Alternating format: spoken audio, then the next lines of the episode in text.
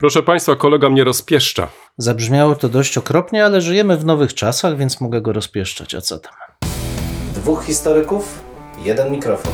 Jeden mikrofon? Dwóch historyków? No nie, ale to znowuż mi wszedłeś w paradę. No tak zazwyczaj się dzieje. Profesor Krzysztof Równiewicz. Profesor Przemysław Wiszewski. Próbujemy nagrywać to, co nas ciekawi, to, co nas kręci, ale zawsze w kontekście historii. No niestety, takie już mamy, że tylko o historii, chociaż czy zawsze na poważnie? No nie zawsze, a przede wszystkim historia to cały świat. To nie tylko to, co minęło, ale też to, co jest teraz. Chcemy pokazać, że w historii można poznawać się w różny sposób. Zdecydowanie w różny sposób i nawet można się nią bawić. Państwo wszyscy widzą, że się uśmiechamy, więc my się też bawimy nieźle. Bardzo dobrze. Dwóch Liczymy historyków, jeden mikrofon. Jeden mikrofon? Dwóch historyków.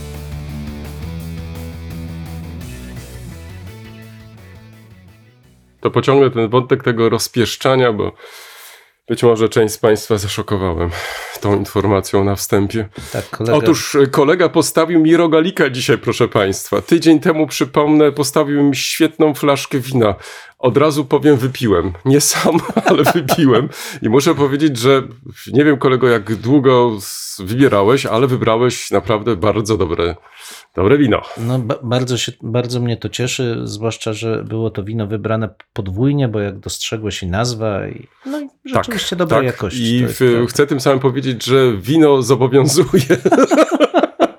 In vino veritas. Tak, to, ale wiesz, to w podtekście jest takie to, że w, może kto wie, za kilka miesięcy, jak już się zrobi ciepło, wiesz, jak już słońce zacznie świecić, kiedy ten wiatr się pojawi, kto to wie. kupimy nowe modele Lego. No, tak. zaraz, zaraz. Już ale, przeglądałem, jakie Ale są przecież wersje, przed chwilą mówiłeś, przed chwilą mówiłeś, że czeka nas wielka podwyżka. Czeka nas wielka tak. podwyżka inflacji, tak.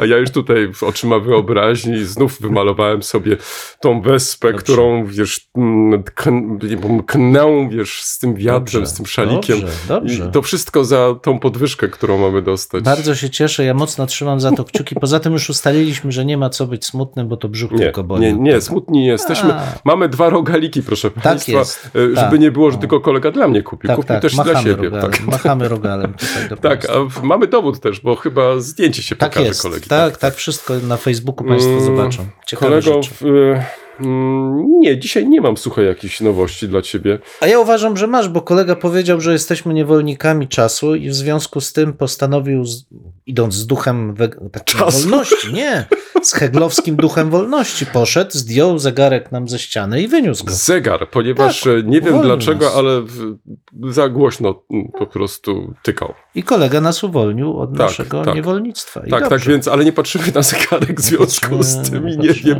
jak długi będzie ten odcinek. To się Państwo przekonają. tak jest. um, wiesz co, ale to może jeszcze mimo wszystko jedno zdanie tylko. Spadła nam słuchalność. No, popatrz, Wyobraź sobie. No popatrz, nikt, nikt studentów nie zachęca Czym to do można słuchania. tłumaczyć? Popatrz, już telefon dzwoni, już telefon dzwoni, to chyba nieprawda. Pan kapitan, który odsłuchuje. Tak, odsłuchuje, tak, tak. No nie wiem, wiesz, może to... Są upsy i są downsy. Poza tym, tak, proszę Państwa, jest chmura, pada deszcz. No i niestety nasz podcast może nie dostarcza tyle radości. Ale to powinno tak raczej słoneczny. zachęcać do tego, słuchaj, żeby Zależy, usiąść i kto co posłuchać. lubi. No, może jednak lepiej obejrzeć coś w serwisie streamingowym niż A. słuchać dwóch profesorów nudziarzy. To ciężko powiedzieć. To ciężko powiedzieć. Wiesz co, to, to tak się mówi nudziarzy, nie nudziarzy. A może No. niektórzy lubią nas słuchać właśnie, ponieważ jesteśmy nu- nudziarzami. Może no. tak być. Tak, może tak, tak. być. Czyli to jest ta- ta- mówię. To jest ta, ta wierna grupa naszych słuchaczek i słuchaczy. Myślę, że przede wszystkim każdy znajduje coś dla siebie. Tak. Może to być nasz podcast, mogą to być inne podcasty. Bardzo dobrze. Świat jest różnorodny. Dzwonimy. Dzwonimy. Ciekawostki, tak? Tak, tak, Tak. kolego, ciekawostki. Ciekawostki, zaczynamy. No więc ja dzisiaj zacznę. Kolega przyjechał dzisiaj tramwajem, więc nie szedł przez most. Nie, nie, ale ja ostatnio w ogóle tramwajem tu dojeżdżam. A to, to już inna opowieść, to na inną opowieść. W każdym razie, czy wiesz, kolego, jaki O, chyba najbardziej egzotyczny prezent otrzymał Karol Wielki? Karol Wielki, wielbłąda. A tam nie trafiłeś, byłeś blisko, ale pomyliłeś polską historię z historią powszechną. Otóż Karol Wielki otrzymał mój drogi słonia. No ale wiesz, daleko, przepraszam, daleko nie miałem już. Nie miałeś daleko, ale to, to jeszcze inna historia. Ale zobacz, to, ale to kierunek był dobry. No, kierunek tak. był cały, no nie do końca, no ale okej, okay, dobrze. Generalnie dla Europejczyka to wszystko egzotyka, no tak, tak mówimy. Mniej więcej też taki, no, taki ten e, sens może być, ale słoń rzeczywiście i dla e, późnego antyku, ale chyba w ogóle dla antyku, e, i dla wczesnego średniowiecza był zwierzęciem królewskim. To zwierzę, które miało też długą tradycję, jeśli chodzi o zwłaszcza Bliski Wschód czy Wschód, ale też i Bizancjum, bycia darem dla króla. I to nie jest taki znowu dar, czy nawet zwierzę, jak każde inne. Znaczy, takiego słonia e, może darować tylko władca władcy. I e, raczej, idąc w, zgodnie z takimi z badaniami, które zostały opublikowane niedawno, raczej władca zależny do władcy, którego chce sobie pozyskać, albo władcy stojący na równych poziomach. W świecie islamu e, słoń był w ogóle takim znakiem kalifa, był zwierzęciem mhm. kalifa. Jeżeli e, Arabowie zajmowali jakąś e, miejscowość, znajdowali tam słonie należące, no na przykład do władców Persji, to pierwsze pytanie to było do samego kalifa, co mają z nimi zrobić. Znaczy nie, nie wchodziło w grę, że nie wiem, zwycięski generał weźmie sobie słonia i będzie tego słonia sobie hodował w ogródku. Absolutnie nie. Musiał, żeby w ogóle móc posiadać takiego słonia, powinien otrzymać zgodę e, kalifa, ale kończyło się zazwyczaj tak, że jako zwierzę właśnie takie władcze te słonie bądź wędrowały na dwór kalifa, bądź były rozporządzane jako dary dla e, osób, które w, zdaniem e, kalifa powinny je otrzymać, dla władców, którzy powinni je otrzymać. Czego kalif zresztą nie robił, kalifowie nie robili wcale e, tak często. No i ten słoń, który no, najprawdopodobniej w 801 roku przybył, w, przybył do um, Europy, potem został przetransportowany do Akwizgranu, do Aachen, do Aachen przybył na dwór e, cesarski, był wynikiem nie w, no jakby nie jednorazowego gestu i nie wynikał z tego, że nagle kalif dostrzegł gdzieś na dalekiej północy cesarza, tylko drugą stronę. To najpierw Karol Wielki wysłał e, swoje poselstwo e, do kalifa, zresztą znanego skądinąd Haruna al-Rashida. I tenże Harun al-Rashid wysłał w odpowiedzi na poselstwo cesarskie swoje poselstwa, właściwie posłów cesarza z odpowiednimi darami. Te dary interpretuje się różnorako, ale najprawdopodobniej sama ta wymiana miała charakter dla obu stron budowania prestiżu. To znaczy, z jednej strony Karol Wielki, nawiązując kontakt z odległym władcą islamu, pokazywał, że to on jest tym, który reprezentuje chrześcijaństwo a z drugiej strony nawiązuje z równym sobie partnerem reprezentującym cały świat islamu, a z drugiej strony, co podnosiło Karola Wielkiego w oczach współczesnych, już nie był jakimś jednym z wielu władców e, mniej lub bardziej barbarzyńskich Franków, którzy starają się coś odbudować z dawnej świetności Imperium Rzymskiego, ale występował jako ktoś, kto rzeczywiście reprezentuje tą całą ekumenę e, chrześcijańską. Ale podobnie też Działo się w przypadku Haruna al-Rashida, on także, aczkolwiek jego pozycja była no, nieporównywalnie silniejsza niż Karola Wielkiego, on także na użytek swojej własnej tej gry politycznej pokazywał, że właśnie on występuje jako ten jedyny e, właściwy reprezentant islamu, kontaktując się z kolei z równym sobie władcą, e, władcą w e, chrześcijaństwa. Słoń pobył trochę, to nie jest tak, że on szybko No właśnie, chcia, no właśnie chciałem się no. ciebie zapytać, co się stało z tym słoniem. On żył ki, kilka, no, no, różnie tam się wskazuje, kilka, czy, Ale słuchaj, lat. ale zadbano też o infrastrukturę dla słonia? Tego nie wiemy, A. ale odnotowano jego śmierć. I Aha. to odnotowano w sposób szczególny, bo to był taki trudny rok dla Karola Wielkiego i zaćmienie słońca było i zmarł jego syn i zmarła jego córka, i zmarł jego słoń. słoń ojej. Więc e, liczba tych nieszczęść tam się gromadzi. Co Ale nie podłamał nam... się. No, wiesz, trudno powiedzieć, czy to do końca jest prawda, bo to nawarstwienie tych złych informacji no, budzi pewne podejrzenia, ale na pewno pokazuje to wagę symboliczną tego słonia. Ten słoń obrazował potęgę cesarza, że taki niesamowity gest, taki niesamowity władca, że aż posiadał tak niesamowite e, dary od odległego i, i e, zamożnego władcy, e, władcy islamu. A mówię o tym też dlatego, że tak wspomniałeś o wielbłądzie i rzeczywiście to się bardzo ładnie łączy z tym, co zrobił Mieszko, który przybył na dwór cesarski, właśnie przywożąc różne dary, w tym wielbłąda, co odnotowały roczniki kwedlinburskie i za nimi pozostałe, pozostałe źródła, tylko że tu znaczenie było nieco inne. Mieszko przybył z tym wielbłądem i sam z siebie złożył przysięgę wierności cesarzowi. Więc on z kolei występuje w tym drugim znaczeniu darowania egzotycznych, wspaniałych zwierząt jako władca, który przebywa z egzotycznego miejsca, darowuje wspaniały dar i składa się pod opiekę. No kolego, teraz musimy jedną rzecz wyjaśnić. Ja rozumiem, że w Polsce od dziesięcioleci hodowano wielbłądy i podarowanie tego wielbłąda było czymś naturalnym. Skąd Oczywiście. się ten wielbłąd wziął nad Wisłą? No to jest właśnie fajne pytanie. E, chyba nie, nie potrafimy jednoznacznie powiedzieć, ale na pewno pokazuje to pewne szlaki handlowe, bo Pamiętaj, że. I to był żywy wielbłąd, a nie wypchany. Nie, absolutnie żywy wielbłąd. Najprawdopodobniej został on przetransportowany z Kijowa, a do Kijowa tracił, trafił razem z handlarzami, mhm. którzy z stepów z kolei handlowali z Rusami. A z kolei tu akurat Polska leżała na bardzo żywym szlaku handlu niewolnikami, zwłaszcza Słowianami zresztą. E, którzy, który był zapośredniczany przez kupców żydowskich, którzy z kolei wędrowali aż do e, krajów islamskich i być może taką okrężną drogą ten sam pomysł na tak specyficzny gest e, dotarł do dworu Mieszka i Mieszko go wykorzystał, ale w hodowlę wielbłądów nad Wisłą jednak niekoniecznie wierzę. Raczej uważam, że był to dość zmęczony długim biegiem wielbłąd, który gdzieś ze stepów Azji rzeczywiście dotarł wraz z handlarzami e, do Polski, a stamtąd na dwór cesarski. Ale to piękna historia o tym, jak e, zwierzęta mm, mogą dodawać prestiżu. Tak. Tak. To jest cały, cały język darów, wiesz, tu, tu tak, nic nie jest tak. przypadkiem. Zresztą wiesz, to, to widać w naszej historiografii, że do dzisiaj zresztą często traktuje się tego wielbłąda jako taki no, dość zabawny, zabawną anegdotę. Tymczasem to ma bardzo poważne znaczenie polityczne. To nie ulega wątpliwości.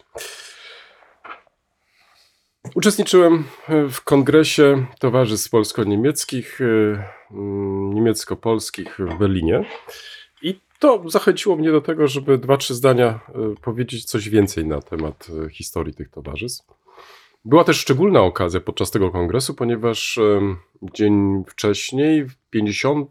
rocznicę powstania, świętowało Towarzystwo Polsko-Niemieckie z Berlina Zachodniego. Dzisiaj jest Berlina. Po zjednoczeniu Niemiec. E, przypomnę, powstało w 1973 roku. Ja myślę, że ta data też nie jest przypadkowa, ponieważ e, to może na co e, nie zwraca się często uwagę po podpisaniu układów normalizacyjnych z Republiki Federalnej Niemiec w 70 roku i nawiązaniu stosunków dyplomatycznych między Polską a Republiką Federalną Niemiec w 72 roku, doszło do um, intensyfikacji tych relacji polsko-zachodnio-niemieckich i jednym z takich właśnie, można powiedzieć, efektów tej intensyfikacji jest właśnie tworzenie towarzystw polsko-niemieckich. I jedno z tych pierwszych właśnie powstało w Berlinie Zachodnim. I co jest może ciekawe i ważne podkreślenia, że jest to kapitalny przykład e, zaangażowania e, to, e, społeczeństwa obywatelskiego, tak to się przecież określa, po stronie niemieckiej, ponieważ tutaj za tym nie stały żadne rządy, za tym też nie stały jakieś wielkie instytucje, tylko po prostu zwykli ludzie, którzy mm, chcieli coś zrobić dla mm, Polski, dla relacji polsko-niemieckich. Krótko mówiąc, byli zainteresowani tą Polską. Jeżeli byś szukał takich może przykładów takiego zainteresowania większego Niemców e, sprawami Polski i Polakami, no to naturalnie mamy przykład XIX wieku, mm, ale myślę, że e, warto przede wszystkim zwrócić uwagę na to ponowne jakieś takie zwrócenie uwagi na nasz kraj, na, na Polaków e, w latach 70. E, później powstały w innych e, miastach kolejne towarzystwa i tak dalej, ale wspólnie dla tych towarzystw było to, że one faktycznie interesowały tym się, co dzieje w Polsce, organizowały wyjazdy studyjne do Polski, publikowały też różnego rodzaju e, książki, które miały przybliżać społeczeństwu zachodnio-niemieckiemu e, Polskę i relacje polsko-niemieckie. Z biegiem czasu um, utworzono coś na kształt takiej organizacji dachowej, to się nazywa Bundesverband, Związek Federalny tych wszystkich um, towarzystw polsko-niemieckich. I pod koniec lat 80. ten Związek Federalny, do którego e, należy także i to wspomniane Towarzystwo Polsko-Niemieckie e, w Berlinie, utworzyło e, czasopismo, które jest, można powiedzieć, takim odtąd organem tych właśnie towarzystw. Polsko-niemiecki magazyn Dialog. Do dzisiaj się ukazuje. Początkowo ukazywał się ten magazyn po niemiecku, dzisiaj po polsku i po niemiecku. Przy okazji może zwrócę Państwa szczególną uwagę na to czasopismo, bo gdybyście szukali mm, czasopisma na bardzo dobrym poziomie, jeśli chodzi o mm, podejmowanie kwestii europejskich, relacji polsko-niemieckich, bo tu co chcę podkreślić, dawno to czasopismo, zresztą nie miało też takiego zadania, żeby tylko informować o tym, co się dzieje w tych poszczególnych towarzystwach, czy też na przykład w tym Związku Federalnym, te informacje naturalnie w kronice się znajdują, ale e, zawsze to był dobry pretekst, ażeby podjąć taki czy inny temat, który był ważny dla Polaków i dla Niemców. I dlatego też te tematy, które podejmowane są e, w, na łamach tego pisma, to trochę są takim papierkiem lakmusowym stanu naszych relacji polsko-niemieckich, bo nie przypominam sobie, a jestem regularnym czytelnikiem tego pisma, nie powiem, że od pierwszego numeru, chociaż u siebie w zbiorach mam e, pierwszy numer i następne, e, to nie przypominam sobie, żeby tematy się powtórzyły. To znaczy, wiesz, jeżeli wybierano jakiś temat przewodni, to faktycznie mm, o, poświęcano temu tematowi sporo uwagi, ale mm, mimo, że te relacje się zmieniają, mimo że e, można byłoby nawet powiedzieć, że no, pewne tematy też się e, powtarzają, to nie miałem wrażenia, żeby któryś z tych tematów się powtórzył. Dlatego też polecam Państwu serdecznie. Piszą e, do tego czasopisma znani autorzy, polscy, niemieccy, ale piszą też młodzi, także zachęcam e, nasze koleżanki i kolegów, myślę tutaj przede wszystkim o studentkach i studentach, żeby zainteresowali się tym pismem. Może uznają za ciekawe, także z biegiem czasu stać się autorem tego e, czasopisma i być może ze swojego punktu widzenia będą chcieli na przykład e, napisać na taki czy inny temat. A myślę, że ta mm, ilość tematów, które podejmuje to czasopismo, jest tutaj bardzo, bardzo um, um, duża. Także każdy będzie pewnie mógł znaleźć coś dla siebie. Tak więc. Mówiąc o tym towarzystwie, myślę tutaj też o tym czasopiśmie, ale może o jeszcze jednej inicjatywie należy i warto zwrócić uwagę. Takiej, która muszę Ci powiedzieć, że zawsze mnie jakoś ujmuje. To znaczy, także i podczas tego kongresu wystąpił mm, chór, który jest prowadzony przez e, Towarzystwo Polsko-Niemieckie w Berlinie pod taką dźwięczną nazwą Spotkanie. E, I w, w chórze polsko-niemieckim występują e, śpiewacy, którzy ja nie do końca jestem pewien, czy znają na tyle język polski, ale tak pięknie śpiewają po polsku, słuchaj, że w ogóle byś nie odróżnił, czy to śpiewa Polak, czy to śpiewa Niemiec. Um, no, jestem pod wrażeniem i ten repertuar tego chóru jest po prostu kapitalny, wiesz, od e, pieśni bardzo poważnych, um, kończąc na różnego rodzaju takich, um, no nazwijmy to piosenkach ludowych. Ale wykonanie tego chóru, słuchaj, no ja po prostu słuchałem z, z wielkim zainteresowaniem. Także zwróć uwagę, e, jak na organizację społeczną, e, tak jak wspomniałem, tego społeczeństwa obywatelskiego, to mm, każdy w tej organizacji może znaleźć coś ciekawego. To znaczy, jeżeli chce się zajmować e, sprawami politycznymi relacji polsko-niemieckich, bez kłopotu znajdzie partnerów. Jeżeli będzie chciał na przykład zrobić jakieś projekty z zakresu kultury, też bez kłopotu znajdzie różnych partnerów, z którymi będzie mógł to zrealizować. Ale jeżeli chce pośpiewać, także i to może na przykład zrobić. I teraz jeszcze chyba sprawa na koniec. To, to, nie pojawiło się podczas tego kongresu, może dlatego, że to w końcu nie była y, okazja, także podczas tych uroczystości. Ja przypominam sobie, kiedy to jeszcze kilka lat temu bardzo krytykowano Towarzystwa Polsko-Niemieckie za to, że bardzo jednoznacznie negatywne zajęły stanowisko w sprawie łamania praworządności e, w Polsce. I tu trzeba przyznać, że to był bardzo taki głos y, zaniepokojony tym, co się w Polsce po prostu dzieje, że dla wielu osób, które w sposób y, taki żywiołowy i, i praktycznie na własny koszt zaangażowały się i bezinteresownie na rzecz mm, relacji polsko-niemieckich, że te osoby po prostu poczuły się w którymś momencie wobec tej krytyki no, po prostu niezrozumiane. To znaczy, wydawało się, że coś, co jest dla nas oczywiste, że dyskutujemy między sobą także krytycznie, że um, staramy się też krytycznie obserwować to, co robią nasi rządzący i dajemy temu e, jakiś, jakiś, jakiś upust, no, że to może być przez tych rządzących opacznie rozumiane. Ale kto wie, z drugiej strony, być może takie jest zadanie też e, społeczeństwa obywatelskiego. Myślę, że tutaj udało się tą autonomię bez większych problemów e, towarzystwom zachować i są one faktycznie bardzo ważnym głosem w tym dialogu polsko-niemieckim i ja tylko trzymam kciuki. E, gratuluję jeszcze raz tego pięknego jubileuszu. No i mam nadzieję, że nieraz jeszcze będzie okazja, żeby spotkać się z kolegami, z koleżankami z e, tych towarzystw, bo rozmowa z nimi zawsze jest dla mnie bardzo, bardzo pożyteczna. A przede wszystkim wiesz, jakbyś zobaczył e, ten entuzjazm na twarzy, to znaczy ludzi, którzy po prostu chcą coś zrobić, którzy wręcz e, ta, ta, ta praca po prostu im się, się pali, oni chcą po prostu coś pchnąć do przodu. No i nie wiem, czy e, potrafimy też nie tylko docenić ten entuzjazm, to zaangażowanie, ale przede wszystkim też, czy potrafimy też jakoś no, sensownie dla tego dialogu polsko-niemieckiego spożytkować ich właśnie siłę. To może tyle tytułem takiego, może hmm, takiej małej rekapitulacji tego, w czym ostatnio uczestniczyłem, bo muszę Ci powiedzieć, że sprawiło mi to ogromną przyjemność i, i w, życzyłbym sobie, żeby to, to, to, to takie życie towarzystw także i u nas było takie bardzo, bardzo aktywne.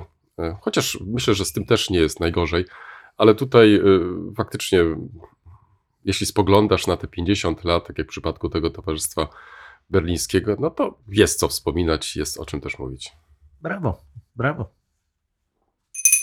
Lektury, kolego. E, tak, lektury. Proszę Państwa, dzisiaj e, jeden, jedna książka, jeden podcast e, i, i jakaś refleksja. W nawiązaniu do ciekawostki zresztą, w, którą przedstawiłem. Bardzo ciekawa książka. Ukazała się w tym roku nakładem Princeton University Press. E, sama e, Ottwila Soulsby, e, The Emperor and the Elephant, Christians and Muslims in the Age of Charlemagne. Czyli cesarz i słoń, chrześcijanie i muzułmanie w mm, epoce Karola Wielkiego.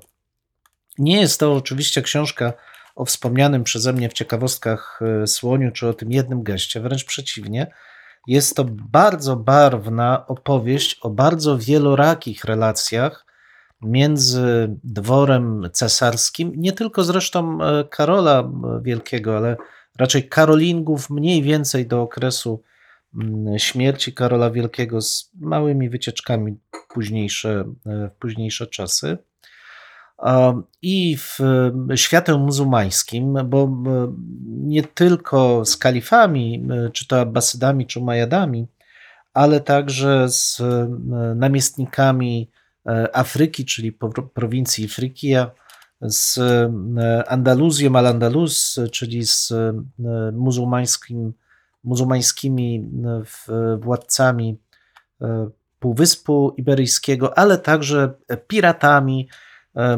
muzułmanami zajmującymi część e, Półwyspu e, Apenińskiego. Bardzo skomplikowany świat. E, autor świetnie prowadzi nas przez rozmaite formy tej komunikacji, bo nie jest to opowieść o wojnach, bo tak zazwyczaj się przedstawiało do tej pory. Rekonkwista, wojny, konflikty ale stara, on stara się pokazać, dlaczego jakie aktywności dyplomatyczne, czasami też militarne, były podejmowane przez obie strony i w jakim celu. Pokazuje, że te relacje bardzo często miały charakter mm, istotny dla polityki wewnętrznej, to znaczy dla legitymizowania swojej władzy. Tu wskazuje na przykład na rolę kontaktów z muzułmanami z Półwyspu Pirenejskiego jako elementu legitymizującego władzę najpierw no, władców, bo jeszcze nie królów, jak w przypadku Karola Młota, a potem Pipina, już króla z dynastii, z dynastii Karolingów, jako tych, którzy właśnie występują jako obrońcy chrześcijaństwa. Pokazuje też zmianę, jaka zaszła za panowania Karola Wielkiego, który z takiego prostego, militarnego języka, jakim posługiwał się Pippin, przechodzi na coraz bardziej skomplikowane formy relacji, dalej utrzymując ten element wzmacniania swojej pozycji na potrzeby wewnętrzne. Poświęca też sporo miejsca, choć nie jest to książka o świecie muzułmańskim, ale także o spojrzeniu właśnie muzułmanów na te relacje, o tym, jaką rolę one odgrywają. Znów inną, będą, inną rolę odgrywały te relacje dla muzułmanów w, na Półwyspie Iberyjskim, inną dla kalifów, dla których był to jakiś margines tylko dość odległy, ale jednak podobnie jak w przypadku tego słonia dla Karola Wielkiego, coś w rodzaju egzotyki, pokazania tej e, swojej potęgi, relacji z tymi, e, z tymi e, odległymi dość sąsiadami.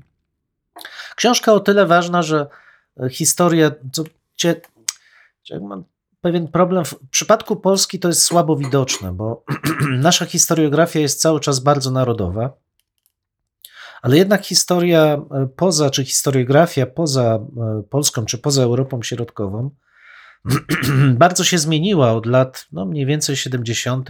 Myślę, że 70. to jest taki większy przełom. Znaczy staje się coraz bardziej, e, mimo wszystko, historią, historiografią powszechną. Coraz większą rolę odgrywają narracje, które przedstawiają nie tylko Europę, bo to już nie jest historia europejska. Ja sam ja mam problem z pojęciem eurocentryzmu, bo, bo często on jest wykorzystywany w takim politycznym znaczeniu i i znowu zafałszowuje przebieg historii, ale te, to spojrzenie jest szersze i to mi bardzo mhm. odpowiada. To znaczy, mhm. stara się, historiografia stara się uchwycić to, o czym my wielokrotnie mówimy, że jest to wiele różnych punktów, wiele różnych ośrodków, że jest to cały czas zmienny obraz pewnej gry, skomplikowane, czasami gdzieś daleko zachodzące wydarzenia odgrywają większą rolę niż to, co widzimy przed naszymi oczami dla ostatecznych, ostatecznego skutku, który jest dla nas interesujący. Stąd taka książka, która przedstawia funkcjonowanie. No, Karol Wielki jest kimś w rodzaju ojca założyciela idei europejskiej. I pokazanie go właśnie w relacjach z tym światem muzułmańskim, w roli, jaką ten świat odgrywał dla e, integracji Europy, czy integracji pojęcia e, monarchii karolińskiej, e, moim zdaniem odgrywa bardzo dużą rolę i byłoby dobrze, gdybyśmy my też spojrzeli trochę na tą Europę jako wypadkową właśnie wielu różnych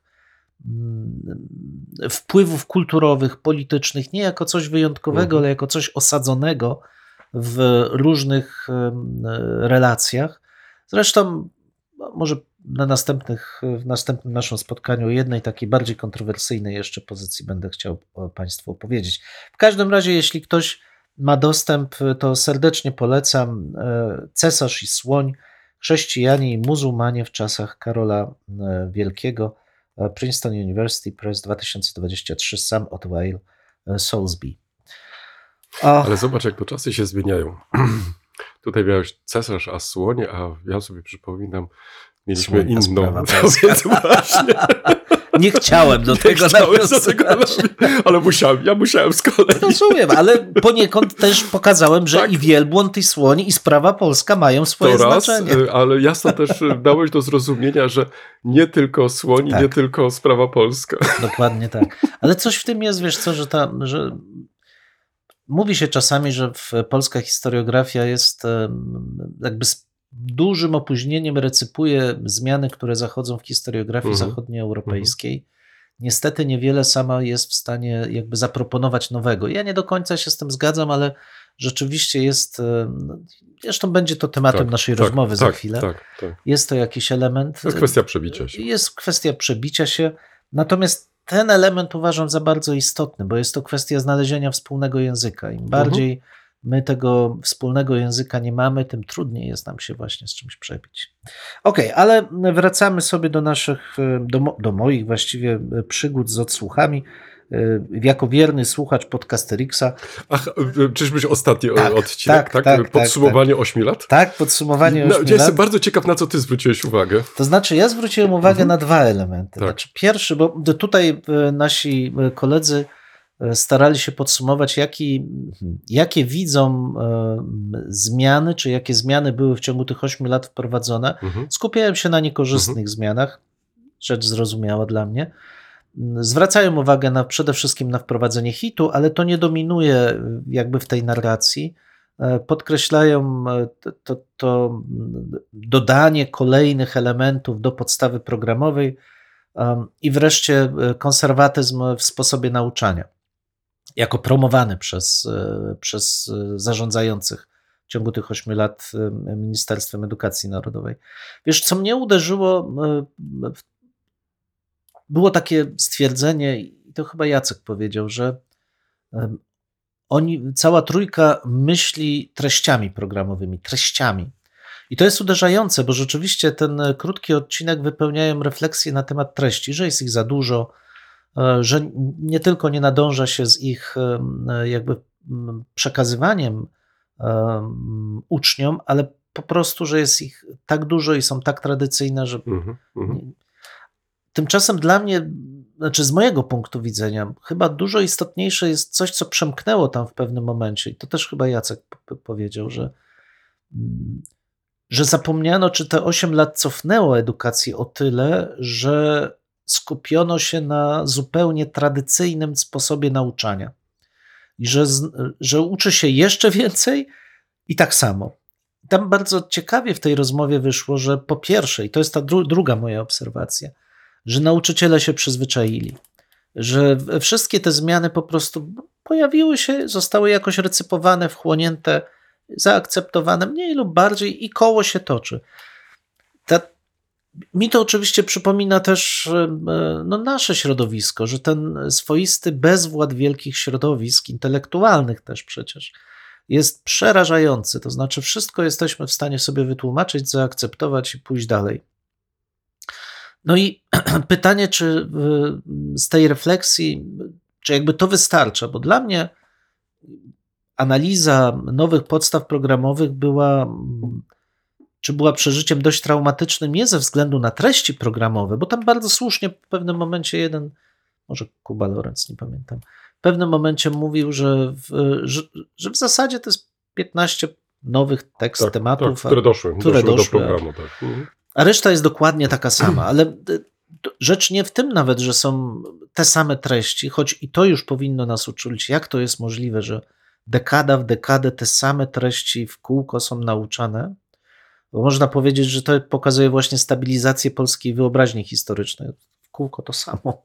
No dzięki temu mamy wspólne... I wychowanie patriotyczne. I wychowanie patriotyczne, ale to już jakby pomijam. Tylko dla mnie co innego jest ważniejsze. Co, co mnie właśnie w tych podstawach uderzało? to kompletny konserwatyzm związany z celami i sposobami nauczania.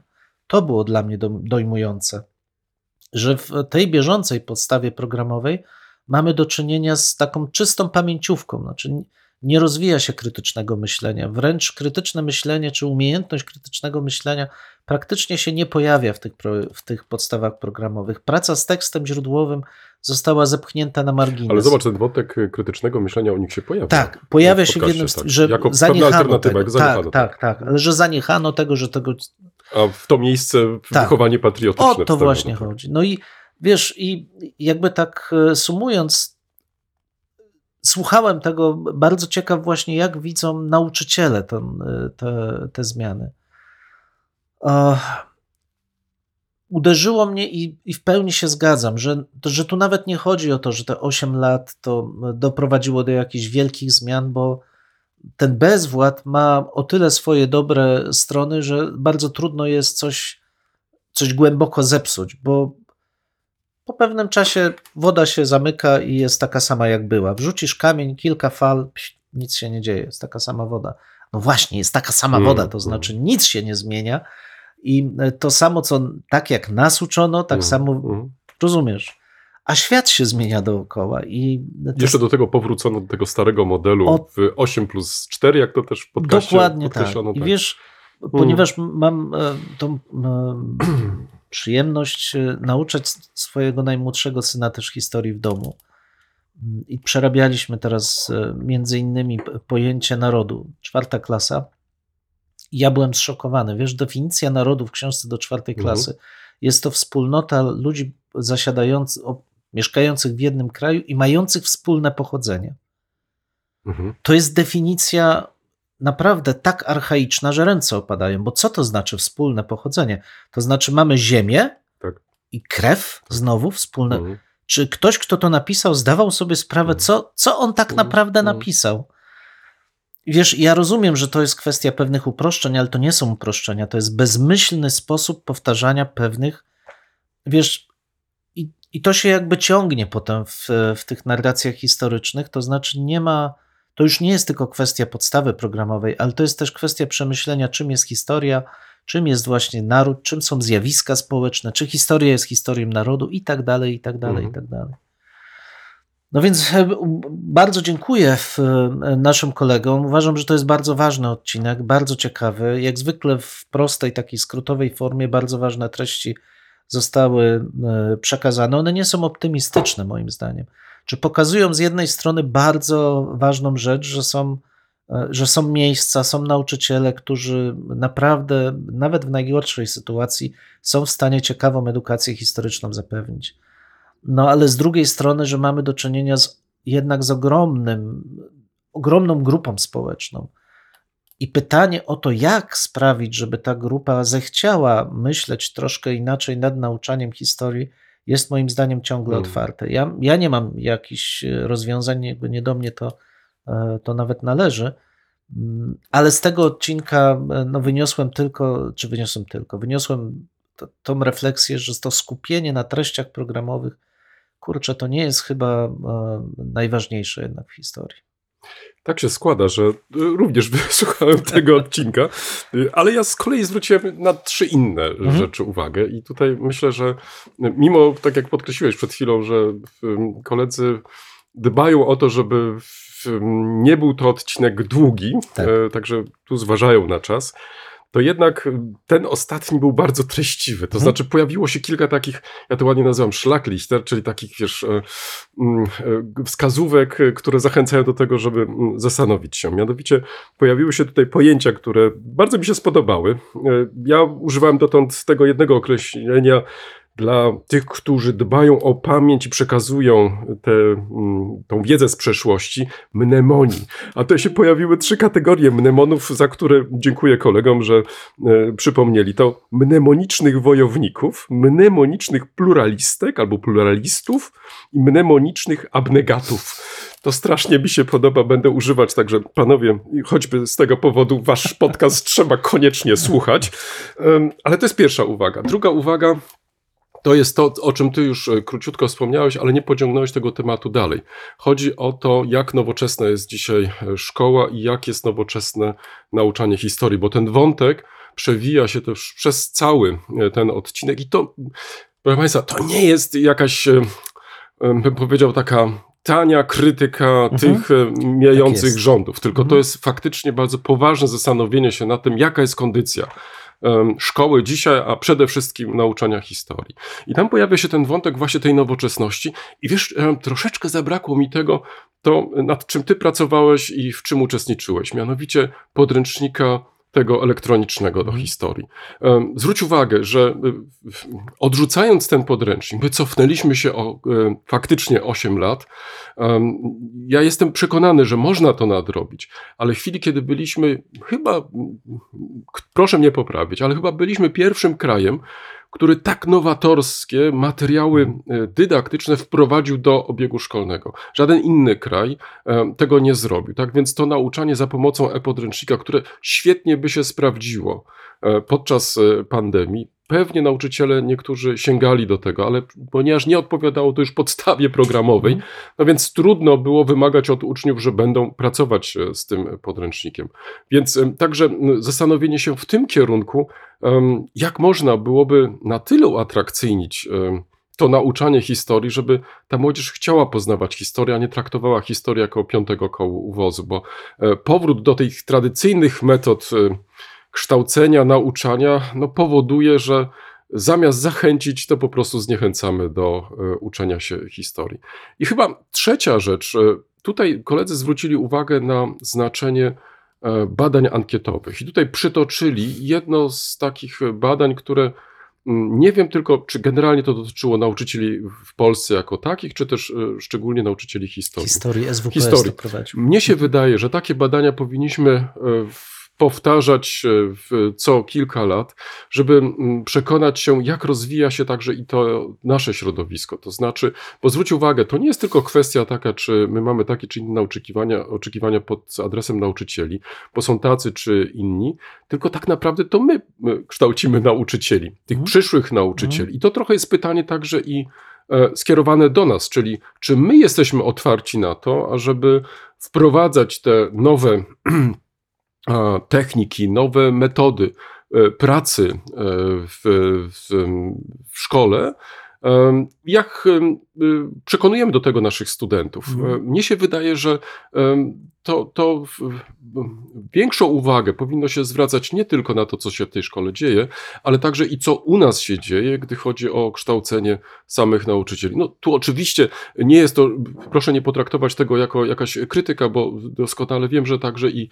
um, autorzy tego bardzo w końcu ważnego podcastu e, jednocześnie nie tylko są e, praktykującymi nauczycielami, ale także wykładają na uczelni, co wydaje mi się też jest kapitalnym powiązaniem. To znaczy, mamy to bezpośrednie przełożenie tego, co się dzieje na uczelni, na to, co się dzieje później e, w szkole. Zresztą ten wątek wiedzy, jak funkcjonuje szkoła, albo nie wiedzy, w przypadku niektórych autorów podręczników, także ten wątek był podniesiony.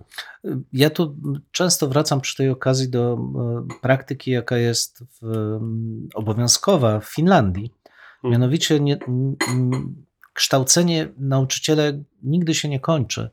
Wszyscy nauczyciele są zobowiązani raz w roku wziąć udział w jakimś kursie dokształcającym. On trwa zazwyczaj dwa hmm. tygodnie na jednym z wybranych e, uniwersytetów.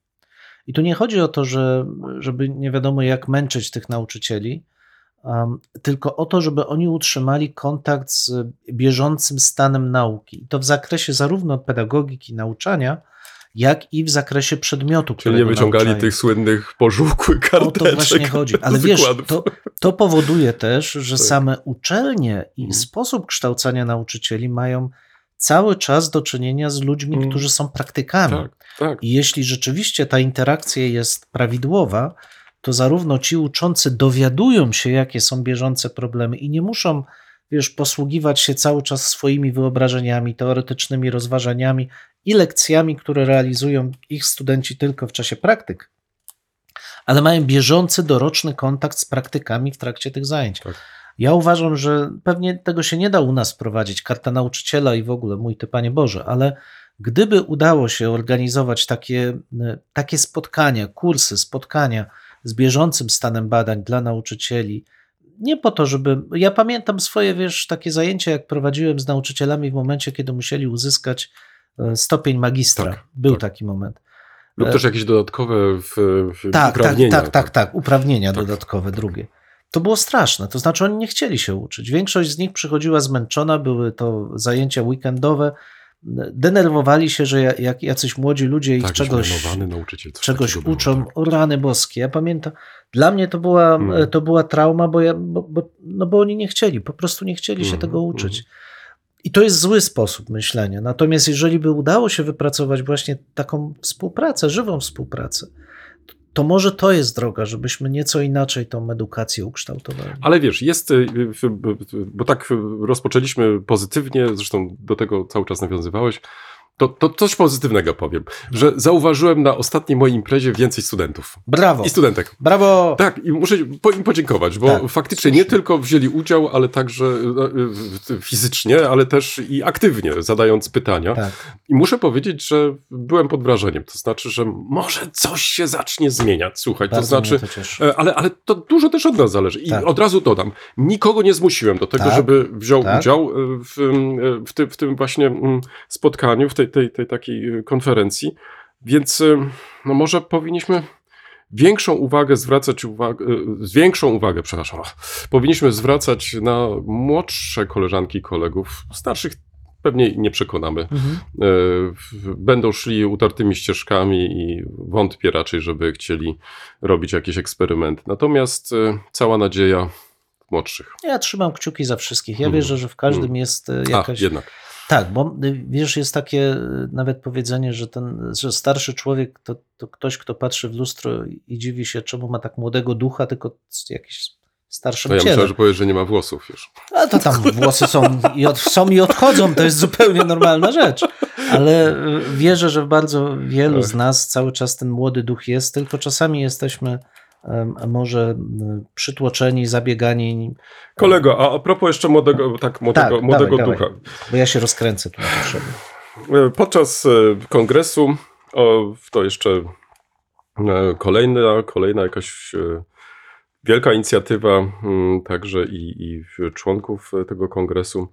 Od kilkunastu dobrych lat jest wręczane prestiżowe, mm, prestiżowa nagroda. To jest nagroda dialogu przyznawane jest dla osób, które w sposób szczególny przyczyniły się do mm, dialogu między Polakami a Niemcami.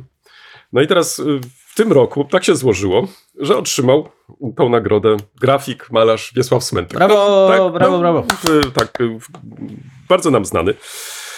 Ach, można byłoby tu dużo rzeczy opowiadać o Wiesławie Smentku, ale o jednej rzeczy może chciałbym wspomnieć, mianowicie e, tak a propos właśnie tego w, w młodego ducha. No, oczywiście Wiesław Smentek należy już do tych, e, można powiedzieć, e, um, utytułowanych e, artystów.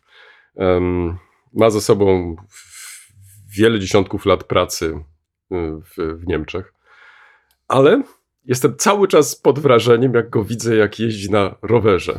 Słuchaj, i to nie jest zwykły rower, to jest taki fixie bike, jak to ktoś mi ostatnio podpowiedział że to jest szczególny typ roweru, taki wyczynowy. Słuchaj, jakbyś zobaczył, bo w ostatnim czasie powstały na jego temat dwa albo trzy filmy. I jeden z wątków, który się przewija w jednym z tych filmów, to właśnie ten wysiłek, który wkłada, w, ażeby osiągnąć cel. No i jak można to pokazać? No właśnie pokazać e, za pomocą chociażby e, tego ulubionego przez niego e, no, czy sportu, czy hobby, no tak to można byłoby określić, bo poza tym to także gra w tenisa. Ale e, pretekstem e, też e, w, w, wręczenia tej właśnie nagrody było też to, co zrobiłem z koleżankami i kolegami. No i oczywiście samym autorem, żeby wydać katalog jego prac. I koledze chciałem przekazać katalog prac Wiesława Smentka, Bardzo który dziękuję. właśnie się ukazał. Pięknie. Jest to taka próba wyborze e, autora podsumowania troszeczkę jego e, tej wieloletniej pracy e, w, jako grafika, ale także i malarza. Obejmuje lata 1992-2023. Ja myślę, że jest ciekawą propozycją dla tych wszystkich, którzy nie tylko interesują się grafiką, malarstwem, ale przede wszystkim to, w jaki sposób e, mm, udało się Wiesławowi Smentkowi e, zaistnieć na rynku niemieckim. To znaczy z tą polską socjalizacją, albo polsko-niemiecką, jak zwał, tak zwał. Ale w każdym razie tym ogromnym entuzjazmem i tym takim, bym powiedział, mm, w, bardzo otwartym oglądem e, świata, bo ta, ta e, liczba tych różnych e, od, odwołań, wiesz, no przecież to trzeba mieć, jakby to powiedzieć, no wiesz, wiedzę z różnego zakresu, żeby móc bez większych problemów wypowiadać się na różne tematy właśnie za pomocą obrazu. Mhm. I to się, w- mam y, takie wrażenie, Wiesławowi Smętkowi udało i bardzo się cieszę, że teraz mamy e, przed sobą taki tom, który pozwala nam mm, no, wejrzeć w ten świat e, Wiesława Smętka i wraz z nim przypominać sobie niektóre e, wydarzenia, niektóre postacie.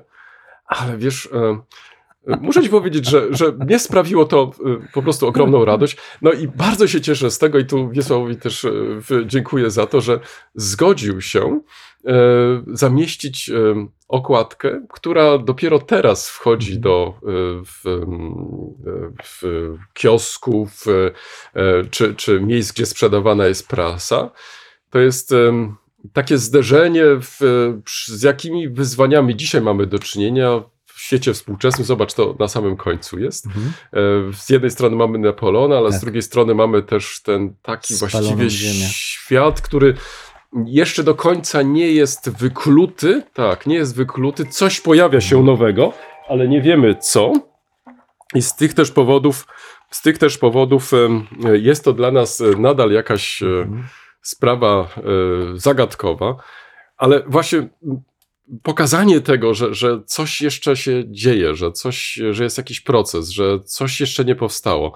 No i to w taki sposób, wydaje mi się, e, mnie przekonuje i, i na pewno nie pozostawia obojętnym, zachęca do jakiejś e, e, głębszej refleksji.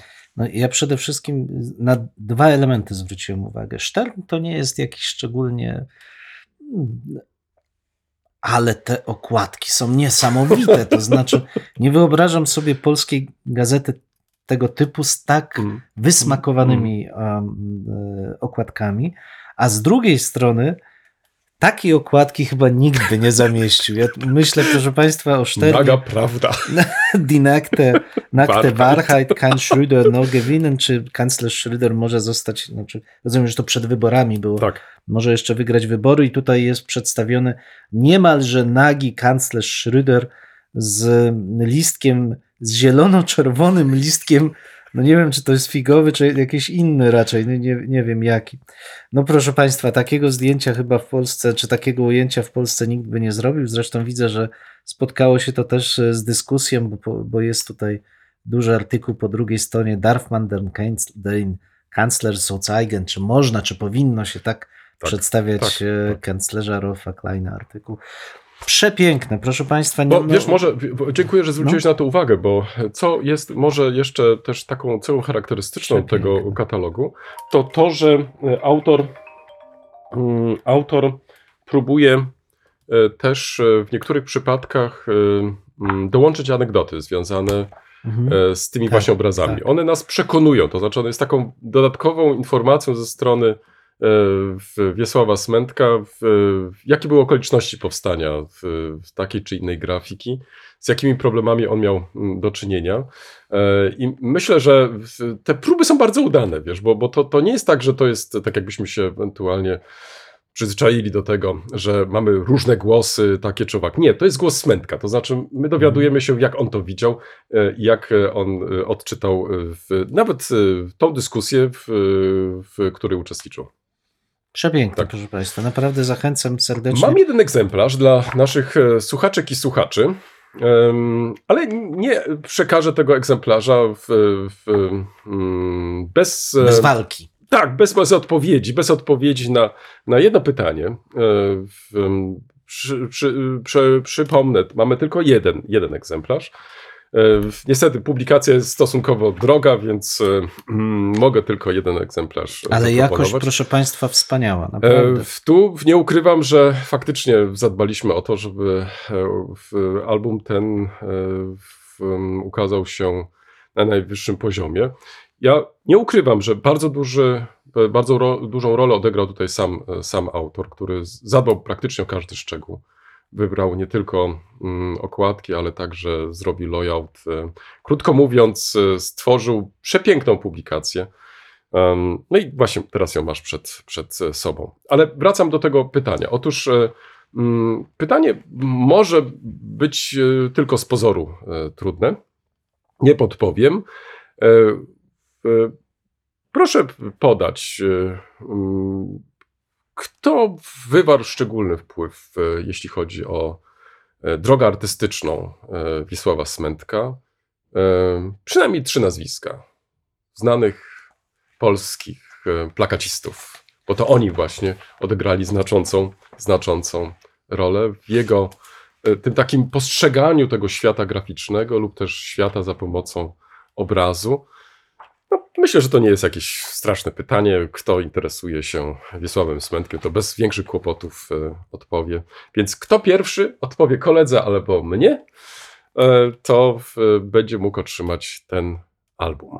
A ja tylko odpowiem, że mamy tutaj nawet nowe, hmm, nowe rozwiązanie skrótu 3K, bo w przypadku Niemiec to w odniesieniu do kobiet tradycyjnie Kinder, Kirche, Küche czyli dzieci, kościół i kuchnia. Natomiast tutaj z dokładki z Szterna czytam, że e, w odniesieniu do Holendrów Niemcy mają też swoje Kicken, Kiffen, Käse, czyli Rozumiem, że chodzi o grę w piłkę, o tak, sery i kiffen tak. wolę nie tłumaczyć, bo, bo, tak. bo to przecież lepiej niech każdy sam sprawdzi w słowniku. Tak, więc będziesz mógł e, piękne, w, sobie na spokojnie obejrzeć. E, w, pozdrawiamy też e, żonę Agnieszkę, bo być może Dziękuję będzie bardzo. chciała też do tak, tego pewno. zajrzeć. Ale to nie jest jedyna może pozycja, na którą chciałbym zwrócić uwagę.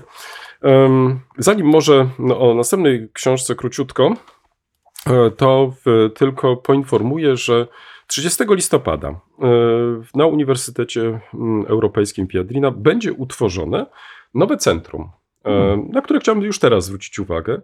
Mianowicie Viadrina Center of Polish and Ukrainian Studies, czyli. Centrum Studiów Polskich i Ukraińskich. Kodyrektorami tego nowego centrum są profesorowie Andrii Portnow i e, Dagmara Jajeśnik-Kwast. Przed sobą mam książkę, właśnie się ukazała, jeszcze chyba nie weszła do księga, ale udało mi się dostać od autora, Andrija Portnowa. Książka, która powinna Twoją uwagę zwrócić, ale także i myślę i Państwa, pod tytułem Polska i Ukraina wspólna historia, asymetryczna pamięć. Mhm. I. Mm, jest to, może e, jeszcze dodam, e, pierwszy tom serii, w której redaktorami są Igor Konkolewski, Joanna Sokolnicka i Marcin Fronia, a seria ta jest wydawana przez e, Centrum Badań Historycznych w Berlinie. Mm, ta seria, której pierwszy tom mam teraz przed sobą, jest zatytułowana Ukraina, Polska, Niemcy Trójkąt Dialogu. Mm, I w we wstępie autor pisze coś takiego, przy czym zaraz pewnie powtórzę lub też potwierdzę to, co przed chwilą mówiłeś w kontekście wieloperspektywiczności. E, pierwsze zdanie, które e, autor pisze, e, bardzo mi się podoba. Bywa, że historyk się myli. I w, bywa. Tak, bywa, że historyk się myli. Tak. I teraz mm, Mm, Andrzej Potnow pisze dalej. Obecnie w marcu 2023 roku, w kolejnym roku inwazji Federacji Rosyjskiej na Ukrainę, stan rzeczy w stosunkach polsko-ukraińskich wygląda zupełnie inaczej. Symbolicznymi tego przejawami są nie tylko akceptacja przez większość polskiego społeczeństwa hasła Sława Ukrainy i coraz częściej używane formy w Ukrainie zamiast historycznie utrwalonego na Ukrainie. W rzeczywistości to właśnie w takich drobiazgach ujawnia się prawdziwa empatia, szczera chęć usłyszenia i zrozumienia drugiej strony oraz okazania jej szacunku. Um, dalej autor um, kontynuuje. Żaden historyk nie potrafi wyjść poza własne czasy. Publikację tę w, książ, publikuję tę książkę w języku polskim jako ukraiński historyk, profesor uczelni niemieckiej oraz krytyczny polonofil. No i jeszcze jedno zdanie pozwolę sobie przytoczyć. Historyk powinien zarówno starać się zrozumieć, a w pewnych sytuacjach przezwyciężyć wpływy własnej etniczności, przynależności narodowej czy religijnej, jak również mieć świadomość swojego związku z określoną tradycją akademicką.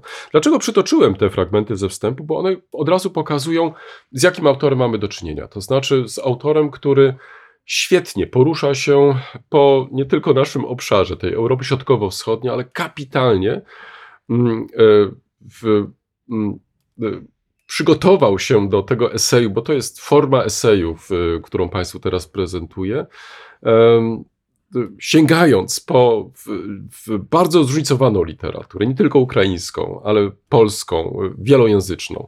I w ten sposób pojawi, powstaje, pojawia się przed nami ten obraz, złożoności relacji polsko-ukraińskich, ale w tej takiej perspektywie europejskiej, to znaczy nieograniczonej tylko do tej bilateralności. Teraz, mm, jakie tematy e, autor poruszył? Mm, polsko-litewska Rzeczpospolita, dziwne imperium czy prototyp Unii Europejskiej.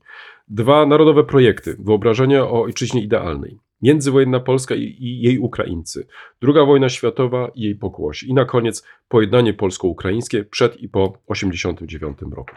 Książkę czyta się z wielkim zainteresowaniem. Jest ona świetnie przetłumaczona.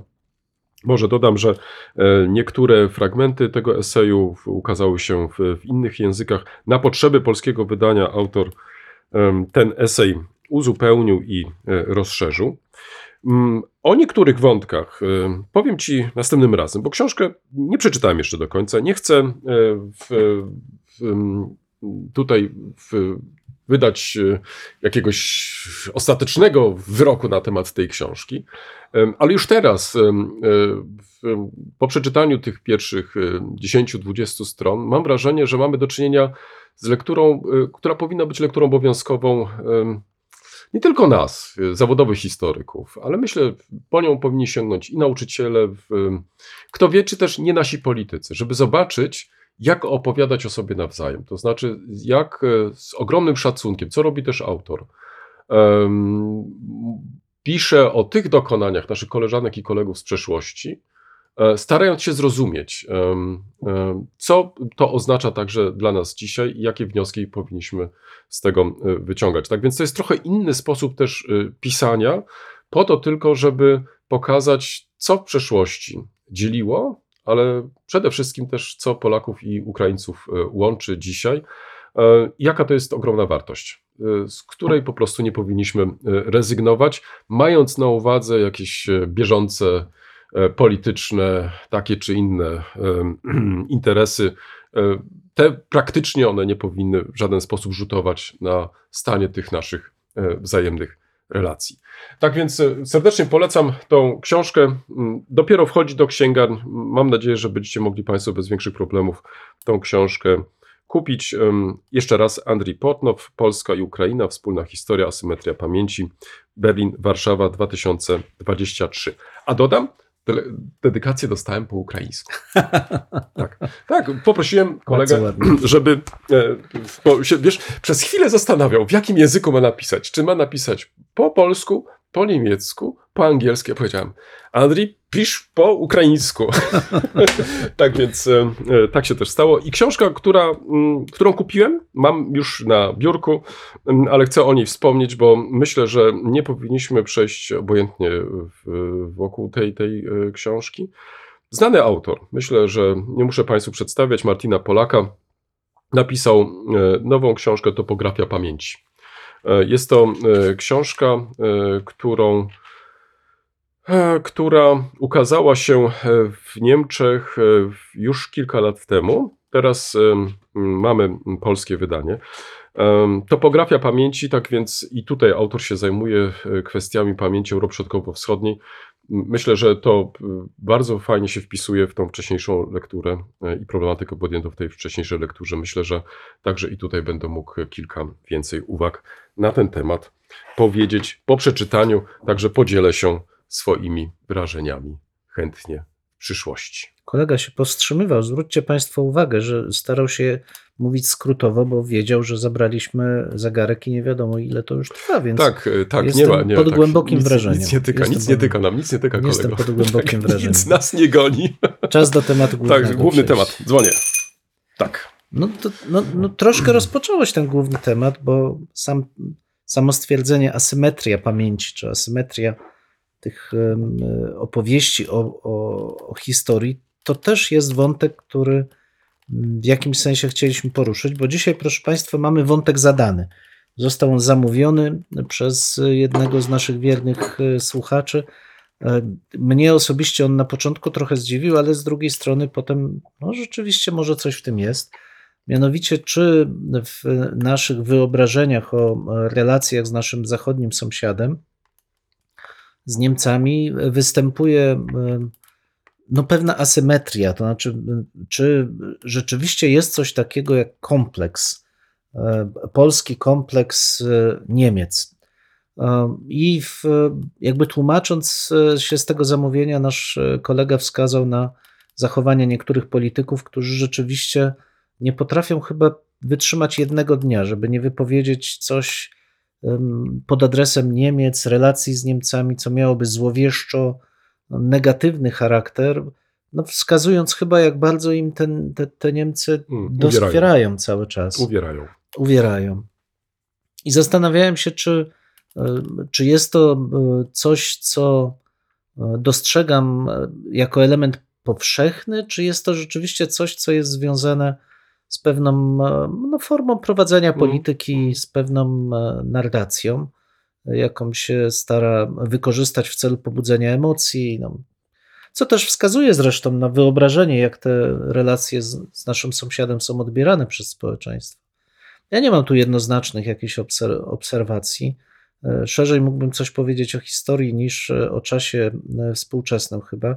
Ponad to, co wielokrotnie już powtarzałem i do czego jakby nie chcę wracać, że, że te, relacje lepiej wyglądają z poziomu normalnych osób współpracujących ze sobą niż z poziomu polityków, którzy stwarzają no, wyobrażone sytuacje zupełnie nierealistyczne, które jednak oddziaływują potem wtórnie, jeżeli są powtarzane na, na wszystkich pozostałe. Natomiast krótko autobiograficzną taką historią mogę się podzielić, która rzeczywiście jakoś pokazuje, że nie wiem, czy to jest kwestia kompleksu, ale na pewno w, takie wyobrażenie, które ja posiadałem jeszcze jako dziecko, i to nie w stosunku do RFN, tylko do NRD, że, że tam jest lepiej. Znaczy, że, w NRD jest lepiej? Że w NRD jest lepiej, Naprawdę? tak. Że tak, że w, pod względem, względem materialnym mhm. wyjazd do, w latach 80., na początku lat 80., wyjazd do Niemieckiej Republiki Demokratycznej no, oznaczał jakby możliwość zobaczenia nieco innego e, świata, takiego, bo akurat wtedy byłem e, w szkole zaprzyjaźnionej z moją szkołą w Berlinie wschodnim, rzecz jasna. No i tam rzeczywiście były rzeczy, nie był, były na, na półkach w sklepie, nie było kolejek i w ogóle.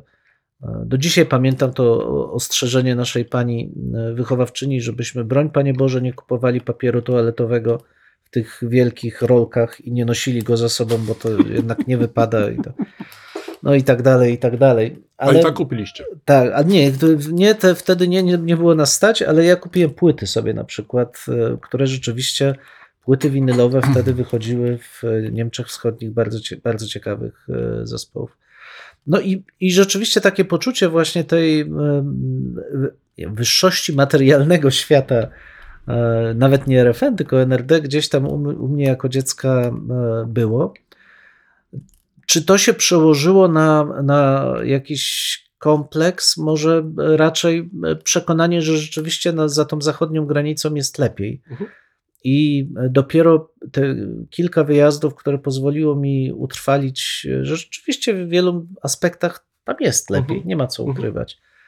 Ale e, że ludzie są tacy sami, znaczy są równie, e, równie dużo jest, czy może inaczej, równie mało jest osób naprawdę mądrych, równie dużo jest przeciętnych i równie mało jest mało mhm. mądrych. Uh tak to ujmijmy. Mm, i zastanawiam się, na ile właśnie te kompleksy, o których było wspomnienie, wspomniane na początku, wynikają nie z trudnego historycznego dziedzictwa, które absolutnie jest trudne, ale z braku kontaktów. Wiesz, mi się wydaje, że to jest chyba kluczowa kwestia, którą podjąłeś, bo równie dobrze mógłbym przytoczyć kilka też jakichś tam anegdot z, z mojej biografii. Ja mam całkiem inne e, wspomnienia, całkiem inne mm, relacje. One są trochę związane i z historią mojej rodziny, bo u mnie się mówiło po niemiecku. Mhm. W przeciwieństwie może Kolega do... jest Kaszub w końcu. Tak właśnie, więc e, na przykład mój ojciec chodził do szkoły niemieckiej podczas II wojny światowej, więc chcąc nie chcąc mhm. musiał się nauczyć języka niemieckiego. Mm, czasami to dochodziło nawet do bardzo takich zabawnych sytuacji, kiedy to z okazji takiego czy innego święta siedzieliśmy w, w, w naszej najstarszej cioci, ją nazywaliśmy Antante, Alttante i tak siedząc w, mój ojciec z moją ciocią rozmawiali w jakimś dziwnym języku, jak się okazało, próbowali po niemiecku. Moja ciocia znała lepiej niemiecki niż mój ojciec, jak się później okazało. Dla nas naturalnie było ciekawe, dlaczego oni nagle zmieniają język, dlaczego mówią jakimś obcym językiem i tak dalej. Później po latach to, to był bardzo taki prosty język, wiesz, na zasadzie takiej komunikatywnej.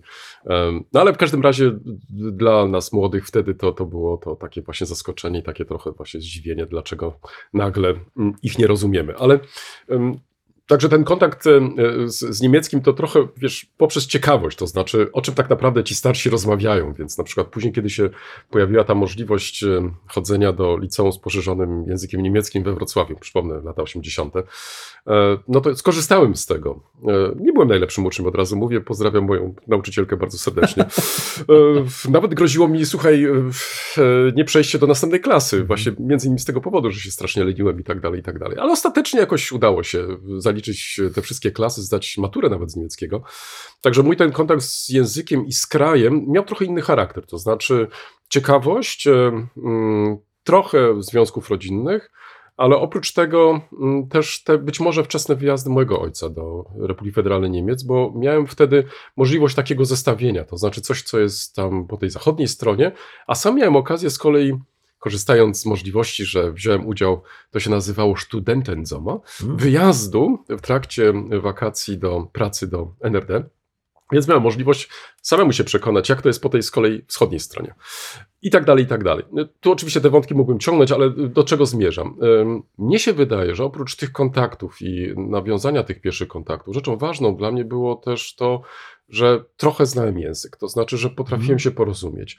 Um, I nie wiem, um, czytałem ten artykuł, o którym myślisz teraz, y, a który nam Jacek Staniszewski zadał.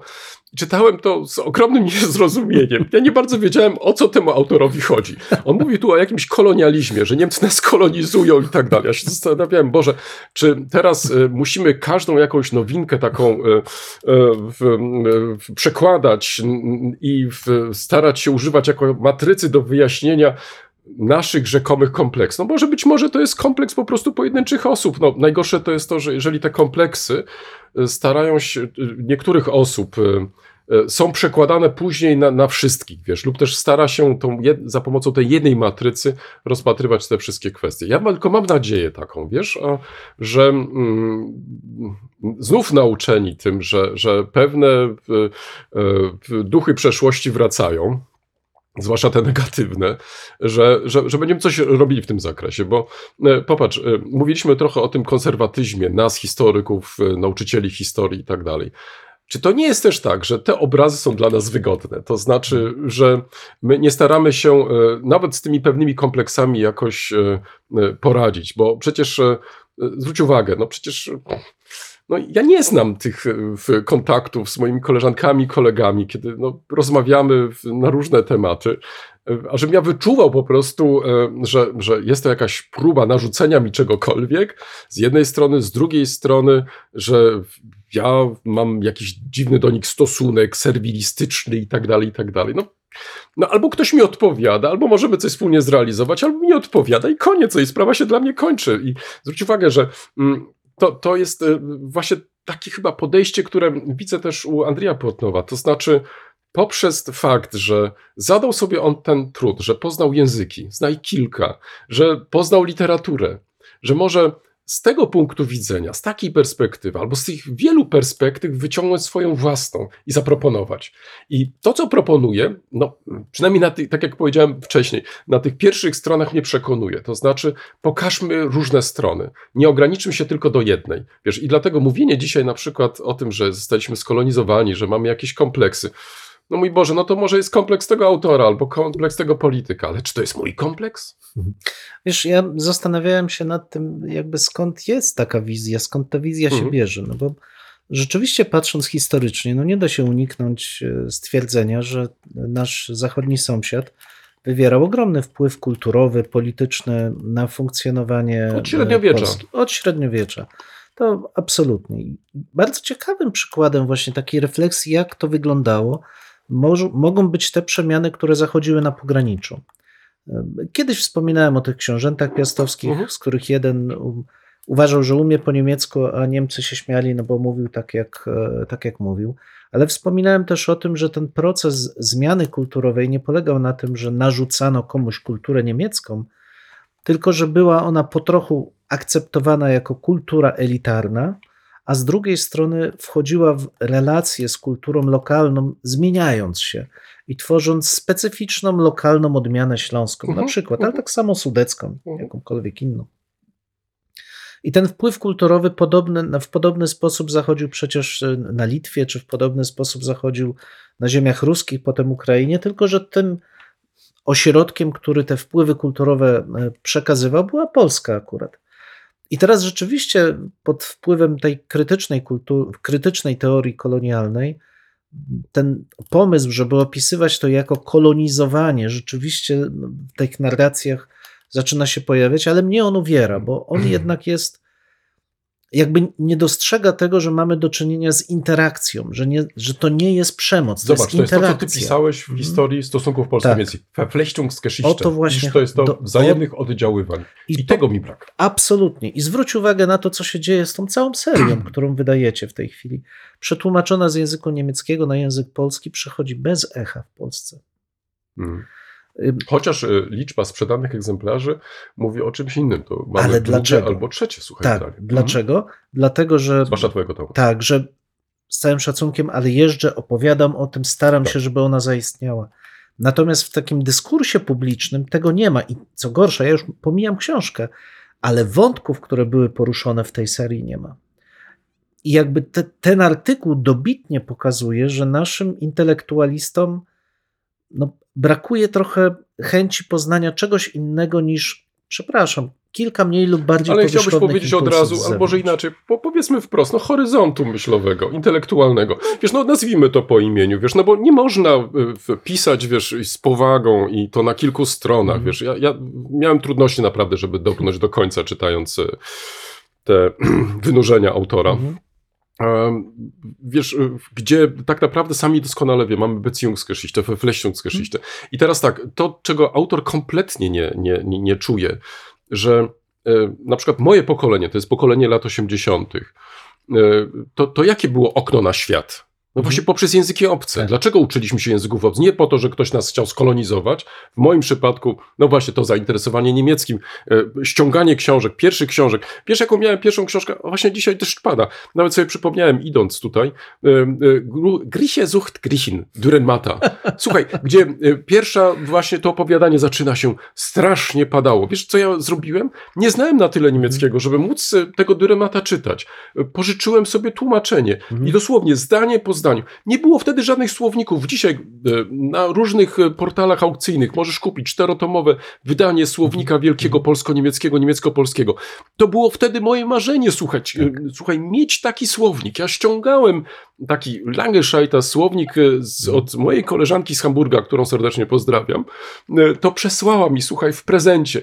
Wiesz, jaki byłem zachwycony, że mam w końcu swój własny słownik, za pomocą którego mogę pracować. Ale wtedy to dosłownie to wyglądało w ten sposób, że miałem jeden e, oryginał po jednej stronie i tłumaczenie po drugiej i zdanie po zdaniu. Grisie, sucht, Grisin. Słuchaj, no zakochałem się w tej greczynce, ale to już mniejsza z tym, wiesz, e, znaczy platonicznie, no bo jakże inaczej czytając, wiesz, e, to zdanie po zdaniu, no bo co innego możesz zrobić, jak tak dokładnie to czytasz. W każdym razie, wiesz, to było moje okno na świat, więc e, rozpatrując to w takiej kategorii, że ktoś mnie kolonizował, no zaraz, zaraz, to chyba coś nie tak jest. No ale wiesz, to od razu zostanie ci to wytłumaczone, że No. mamy tu do czynienia ze świadomym wywieraniem wpływu kulturowego i to recypowanie kultury niemieckiej jako kultury wyższej już pokazuje, że zostałeś No skolonizowany. ale dobrze, ale równie dobrze mógłbyś powiedzieć, słuchaj, y, ktoś na przykład y, miał inny, w tym samym czasie dostęp do literatury anglojęzycznej. Jeszcze na przykład francuskojęzycznej, która, Tak. albo na przykład, że miał także y, członków rodziny, którzy kultywowali, że tak powiem, tą kulturę francuską. No przecież do czegoś można byłoby nawiązywać w Polsce, prawda? No. Nie było nic od zera, no. Absolutnie. No. I ja tu zgadzam się z Tobą, że to, co, czego brakuje mi w tej refleksji, czy brakowało No. mi w tej Mhm. refleksji nad rzekomym kolonialnym podejściem w tych relacjach polsko-niemieckich, to jest spojrzenie na to, że ludzie chcą się czegoś dowiedzieć, autentycznie chcą zobaczyć coś innego. Rzeczywiście Niemcy miały bardzo dobrą politykę kulturalną w tym okresie. Inaczej nawet niż Francja czy Anglia, które po prostu Polską się niespecjalnie interesowały. Mimo tego, że Francja miała wielkie szanse, żeby stać się tym głównym ośrodkiem otwierającym nas na kulturę światową, Niemcy jednak starały się systematycznie zapraszać, starały się, żeby jednak te związki kulturalne, nie tylko historyków, były bardzo silne. Opierały się na tradycji bardzo długiej przecież budowania narracji Mm, historiograficznej. Polska szkoła historyczna, z całym szacunkiem, opiera się o refleksję teoretyczną XIX-wieczną niemiecką. No tak, ale bierz pod uwagę, że także i modernizowała się w następnych dziesięcioleciach. Na przykład cała szkoła NAL i tak dalej, ten zachwyt też historią Tak. społeczną. No Tak. tutaj mnie się też wydaje, że warto podkreślać, że szukano też e, e, różnych impulsów Mhm. dla swoich badań. Wiesz, to jakby dla mnie nie ulega wątpliwości, Mhm. tylko zmierzam do czegoś innego, że kiedy mówimy o kolonializmie, to mamy zawsze do czynienia z jakąś siłą dominującą, która świadomie chce zdominować drugą stronę. Ale teraz jeszcze ci I zadam tego inne, nie ma, ale zaraz ci teraz zadam pytanie No. inne. Bo zwróć uwagę, że kto pisze o tym kolonializmie? Nawet e, w, jeden z autorów, na którego powołuje się e, tutaj nasz autor artykułu, Mhm. no, nie jest historykiem, jest polonistą, y, y, czy, czy też y, germanistą i do tego, lub też tam literaturoznawcą, o może tak. Tak. I teraz rzecz jest taka, y, to co w literaturze może się pojawiać, czy to się Mhm. przekłada faktycznie w życiu, w życiu rzeczywistym? Społeczny, no, tak. społeczny. No wiesz, No i tak. tutaj na to bym też zwrócił uwagę, czyli y, na ten element, y, o którym ty mówiłeś, kontakt Tak. bezpośredni, dialog, rozmowa, Tak. no wiesz, Ale to jest też specyfika. Zwróć uwagę, że wiele z tych nowinek rzeczywiście bardzo żywo jest wykorzystywanych w refleksji i teoretycznej, i krytycznej no, filologów, literaturoznawców. Czyli ta fikcjonalność, wiesz, Tak, jest przekładana emocjonalność, w tak, bardzo tak. silna emocjonalność. Natomiast życie społeczne ma nieco inny charakter. I już, już tak z drugiej strony patrząc, czy kończąc trochę tą refleksję, pod taką recenzją, którą ostatnio opublikowałem w jednej z gazet, rzuciłem okiem na komentarze, czego staram się nie robić, bo to zazwyczaj jest y, deprymujące, ale Co, dowiedziałeś się, że masz e, kolejnych Różnych. zwolenników, tak? tak, różnych rzeczy się dowiedziałem, ale co mnie ud- uderzył mnie taki wpis. Znowu profesor arogancko poucza nas. O. Ja już tyle razy byłem, doświadczyłem i to nie jest pra- prawda i tak dalej. Wiesz, ta, ta nasza niechęć do wiedzy eksperckiej jest przerażająca. To znaczy to, co się, e, to, co się jakby wydarzyło przez em, tą wielką rewolucję mediów społecznościowych, Mm. też otwarcie na dyskusję internetową powoduje, że zaufanie do jakiejkolwiek wiedzy eksperckiej jest strasznie małe. Bo to jest związane z wysiłkiem. To nie jest twój wysiłek. Tak, to nie jest tylko twój wysiłek. Do tego zmierzam. I Ale tego oczekujesz od twojego, tak, tak powiem, i, recypienta. I, I moim zdaniem mówienie o, o tym kolonializmie, jeżeli ktoś chce, bo ja nie mówię, że nie można używać takich metafor, absolutnie, proszę bardzo, ale należałoby je udowodnić. I to Mm, udowodnić na mm. czymś więcej niż na kilku przykładach, które, Tak. które się interpretuje, tylko pokazać rzeczywiście tę definicję tego, czym miałby być ten kompleks, czyli nie wiem, uznawanie siebie za osobę niższą i w związku z tym kompensowanie Mm, tego mm. sobie przyjmowaniem czegoś, co jest mi Tak. narzucane, a z drugiej strony to podejście kolonialne, czyli próba narzucenia czegoś ze strony tej drugiej. Ja naprawdę chciałbym, żeby to zostało w jakikolwiek sposób udowodnione, bo takie, wiesz, udowadnianie czegoś na przykładzie swojej biografii, bądź biografii trzech Mm, czy czterech mm. osób w przypadku kilkudziesięciomilionowych narodów, no to jest daleko posunięte uogólnienie. Tym miejscu stawiamy kropkę lub też jak kto woli kropkę nad i. No, mamy nadzieję, że to nie jest koniec, że to jest początek Waszych dyskusji. Mam nadzieję, że Was zaciekawiliśmy. Prosimy o komentowanie naszych em, zmagań z historią. Poniżej zdjęcia jest wystarczająco dużo miejsca. I pamiętajcie, nie regulujcie odbiorników. No, my naprawdę tak brzmimy. E, tak, chociaż być może czasami e, może trzeba ściszyć. No może czasami ten nasz rechot by się przydało wyciąć nawet. Dwóch historyków, Jeden mikrofon, jeden mikrofon. dwóch historyków. Dziękujemy. Dziękuję.